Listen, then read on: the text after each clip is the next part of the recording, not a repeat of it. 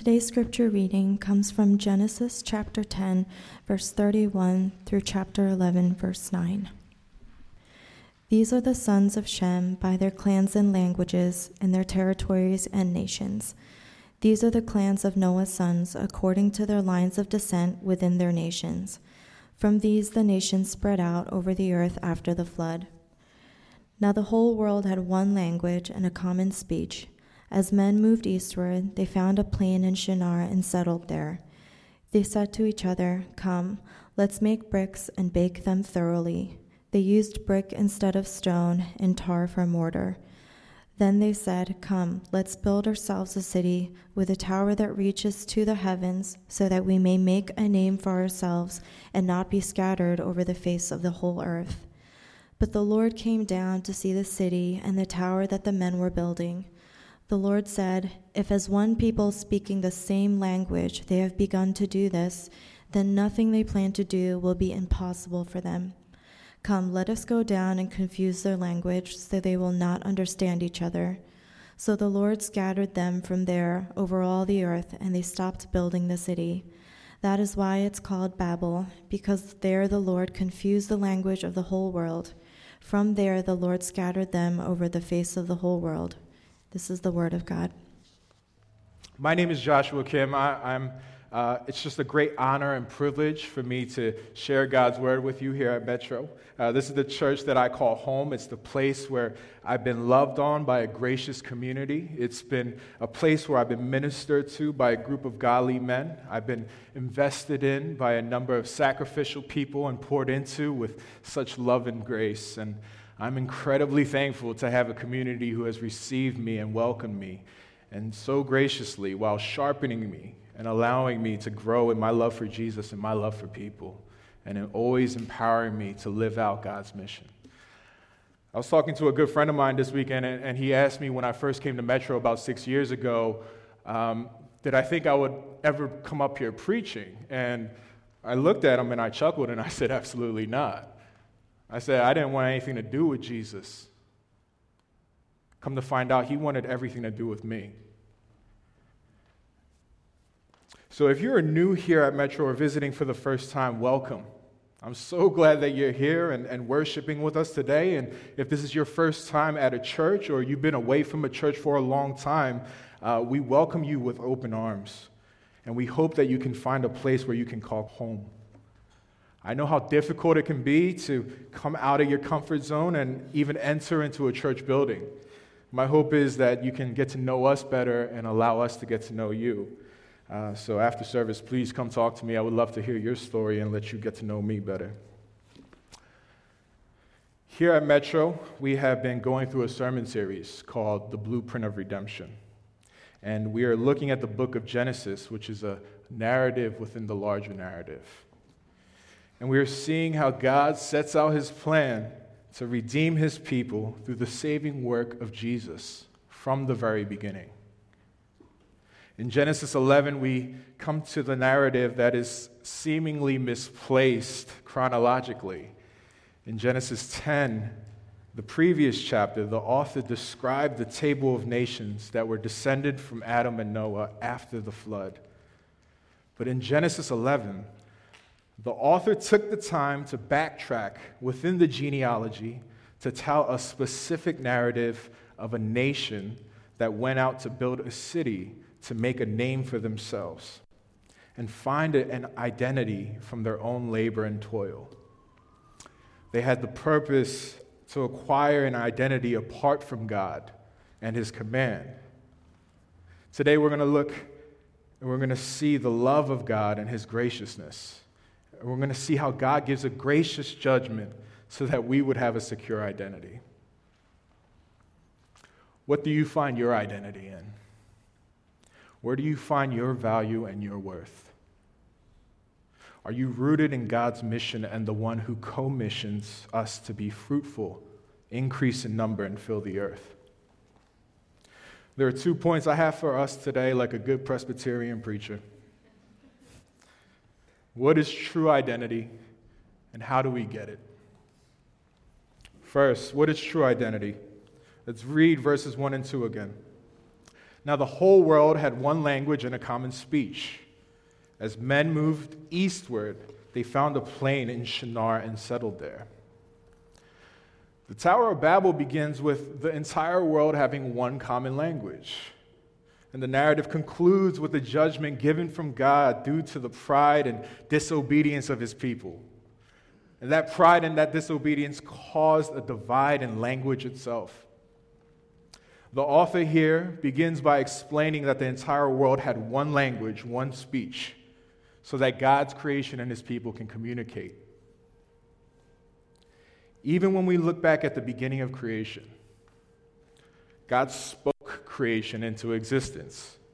Speech was given to us for good. Speech was given to us so that we could declare the goodness of God.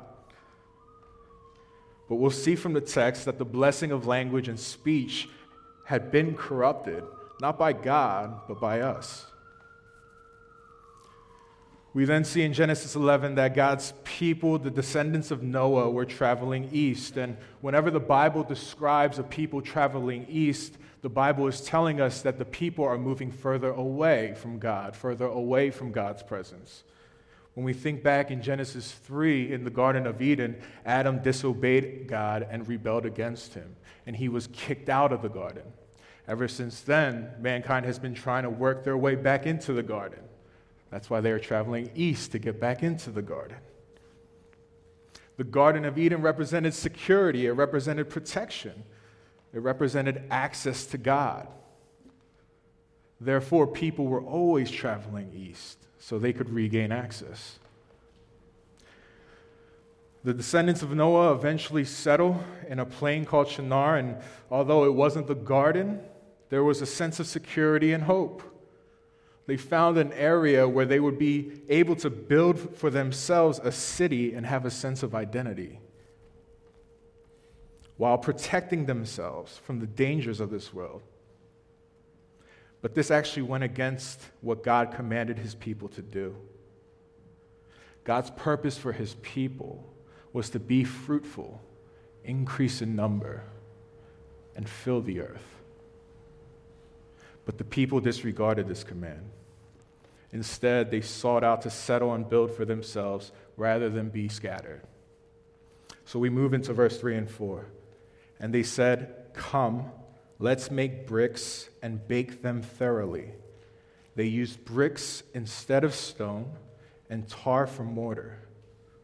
Come, let us build ourselves a city with a tower that reaches to the heavens, so that we may make a name for ourselves and not be scattered over the face of the whole earth.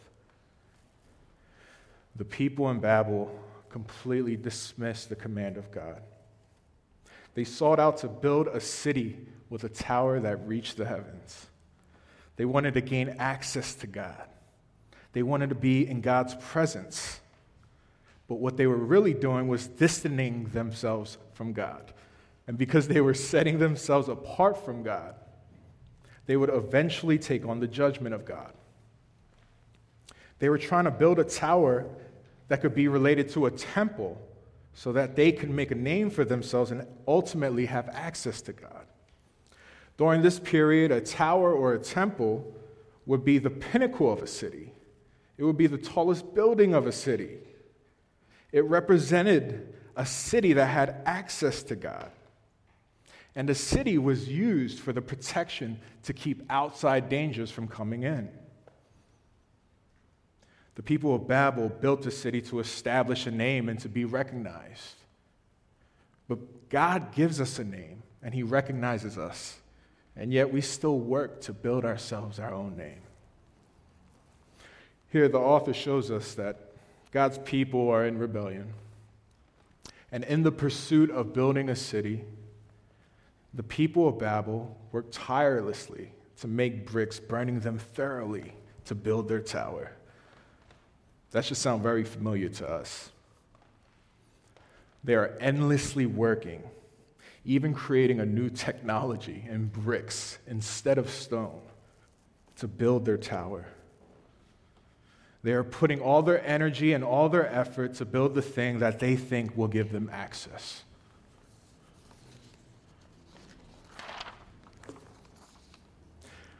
Funny how I hear a lot of arguments against the Bible and how it doesn't relate to us today.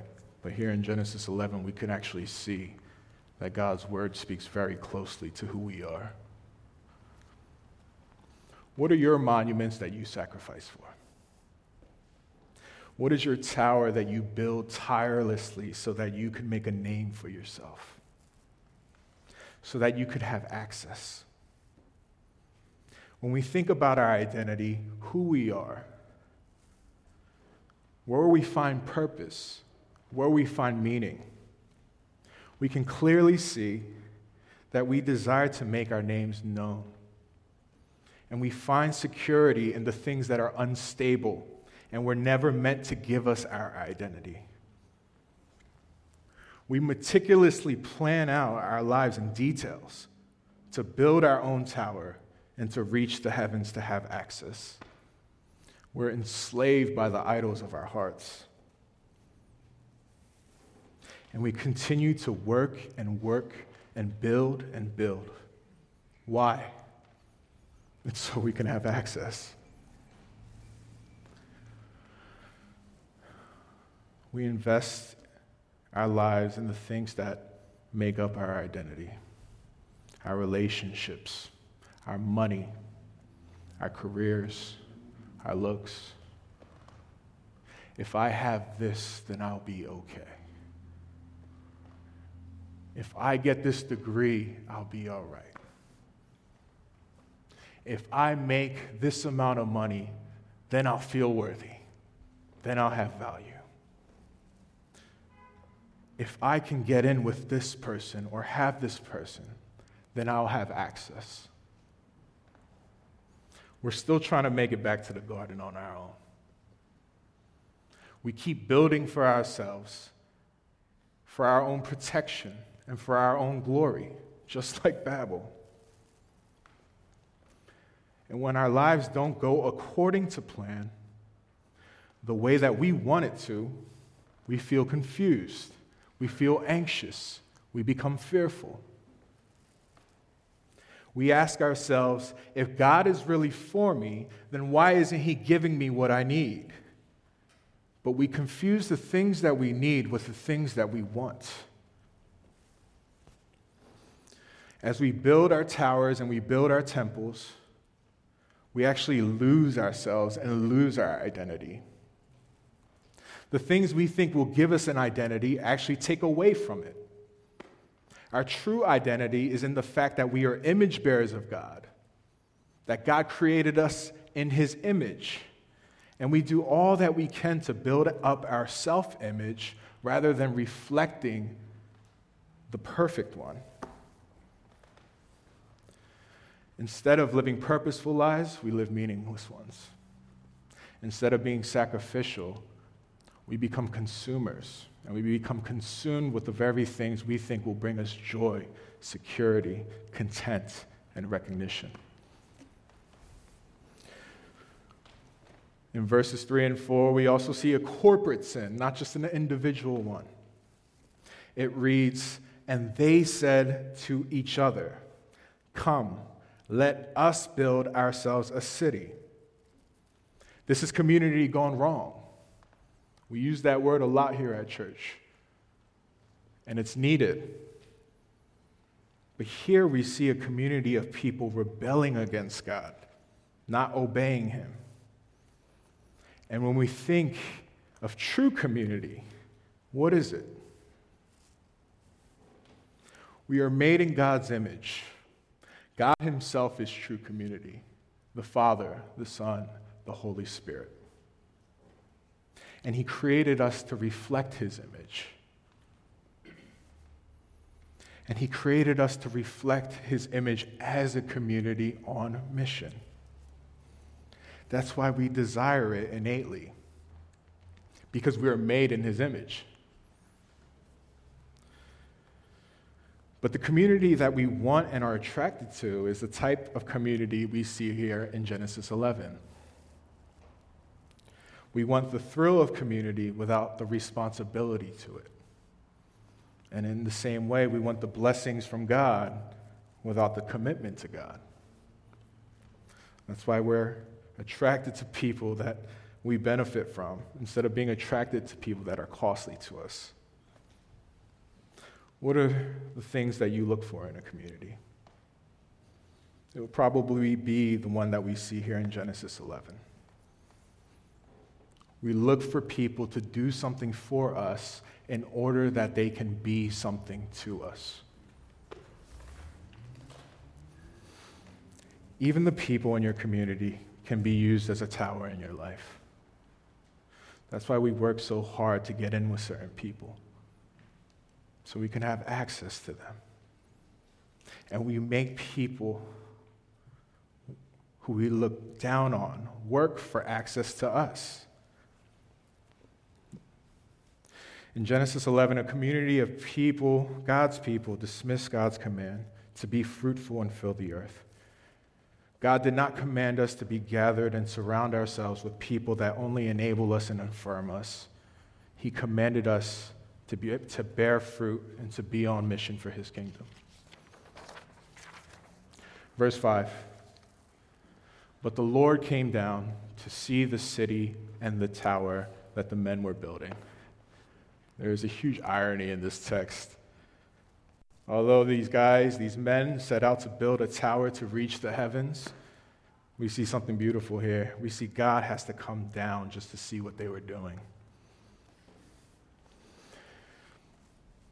Here we see that no matter what we do or try to get access, we can't do it on our own.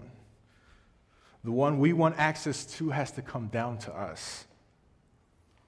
No matter how hard we work to build the tower, God still has to come down and condescend to even see what we're doing. The things we put our dreams and our hopes in apart from God will never satisfy us and give us what we want. Even our best efforts, we ourselves are never able to gain access and get the recognition that we long for so deeply. God has to come down in order for us to get access. God has to come down in order for us to have true identity. So, how do we get that? Verses 6 through 9 The Lord said, If as one people speaking the same language, they have begun to do this, then nothing they plan to do will be impossible for them. Come, let us go down and confuse their language, so they will not understand each other. So the Lord scattered them from there over all the earth, and they stopped building the city. This is why it was called Babel, because the Lord confused the language of the whole world. From there, the Lord scattered them over the face of the whole earth. When God wants something done, He's going to get it done, whether we like it or not. And we see this portion of the text that there was a judgment that passed from God onto His people. God confused the one language that existed in the world, but He did it for a purpose so that they would be scattered, so that the initial purpose He set out for His people would be fulfilled, so that they would fill the earth. And we see that this judgment actually is given for our good. The people scattered, and God's people were sent out for the purpose they were originally intended for. If we quick, quickly gloss over this part of the text, it's easy to interpret it as God being the cause for the division of language and the separation of nations. You see, it's God that is causing racism and all the ethnic tension in our world. But if we look at the text closely, it's our sin that caused the division of nations. It's our sin that causes racism in our world today. God's judgment actually has beauty to it, even as He split the nations. God's gracious judgment of confusing language and speech and scattering people has beauty. There's a beauty in diversity. There's a beauty in the fact that despite all the differences we may have with other people, whether it's how we speak, how we look, how we talk, the things that we do culturally. The beauty behind all that is that it all comes together based off of the identity that we have in God. It's obvious to see that it's the sinful nature of man that caused this division, but it's God's gracious judgment that unified his people. God's initial purpose for his people was to be fruitful, multiply, increase in number, fill the earth. And it was happening because of his gracious judgment. When we move forward to the New Testament in Acts chapter 2, we see the Holy Spirit come down at Pentecost and all the nations that were spread apart came together. And in every tongue they de- declared the magnificence of God. But that spirit was only given because of the judgment that was taken on by Jesus. Centuries after the Tower of Babel, God would again pass his judgment for the sins of man. And only this time he took on the judgment himself. Jesus came down from heaven to earth as the temple. He came down as the one who had access so that he can give access to us. He was the perfect temple, but instead of staying in heaven, he came down. And he came down to earth to become weak, to become human. He was born in the lowest of places, he was born in a manger. And throughout his life, although he was Lord and King, he didn't take from people, he actually gave to people. He scattered himself, teaching about the kingdom, healing the sick, raising the dead. He even challenged and rebuked the oppressors of society while giving dignity to the oppressed. He would reach the unreached and teach about his gospel. But what he did on the cross trumped everything he did on his ministry. On the cross, Jesus gave himself up and died for the very ones who put them there you and me. Jesus took on God's judgment and the penalty of sin himself. Jesus came down to earth as the true temple to be torn down so that we can be built up. We are now secured in the identity that he gave up as God's son. And on the cross, Jesus was shut out from God so that we can be brought in. He was completely abandoned so that we can have access. He did for us what we could never do for ourselves. He gave us a name, He gave us a purpose, He gave us an identity, He gave us access. And on the cross, Jesus completely emptied Himself so that we can be filled with His Spirit. And now we could be secured in the work that has already been finished. Now that Jesus has given us access, we can be fruitful and have an identity that we've been looking for all our lives. This means we don't have to put our value and our worth and our identity in the things of this world. Are you worried about tomorrow and what tomorrow looks like? Jesus died for that. Are you concerned with your singleness and one day finding the right one? Jesus is the one, and He died for that. Are you worried about your career and your calling in life? Jesus is calling you, and He died for that. Are you paralyzed from your past and the brokenness that exists today. Christ broke for you, and he died for that. Our identity comes from the gospel. Our identity comes from the one who freely gives us one. A few weeks ago, I was uh, in class, and, and my professor retold this story from a well known pastor, and uh, it was a great story, and it reminded me of, of our identity and how we get it. And uh, he said, One day, after we pass away here on earth, we'll enter the kingdom of God in heaven. And in the kingdom, there will be a filing cabinet, millions of feet wide and millions of feet high. In each cabinet, each drawer, you would pull it out. And there will be a file on everybody who made it into the kingdom with their resume of all the good things that they've done in their lives. So you have guys like King David with a real thick file, right? Apostle Paul with a real thick file. Pastor Donnie would have a real thick file, right? But in that cabinet, you'll see the thief on the cross. And that thief will only have one sheet in that cabinet with three words on there Jesus, remember me. And everybody who's in the kingdom is stamped with the seal of approval that was given through the blood of Christ. It doesn't matter what you do, it doesn't matter how hard you work for God.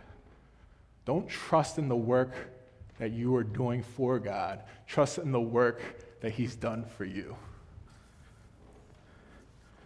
Some of us in here have gone to church for a really long time and we got some real thick folders, but you don't got no stamp. Our identity comes from the gospel. Our identity comes in Jesus.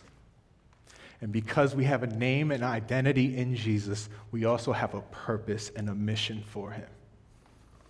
No matter the differences that we have with other people, we have a common language that comes from the gospel we can go out on mission and obey what God has commissioned us to do to be fruitful, increase in number, and fill the earth, so that every nation and every tongue could come together and worship Jesus and declare his mighty name. Let's pray.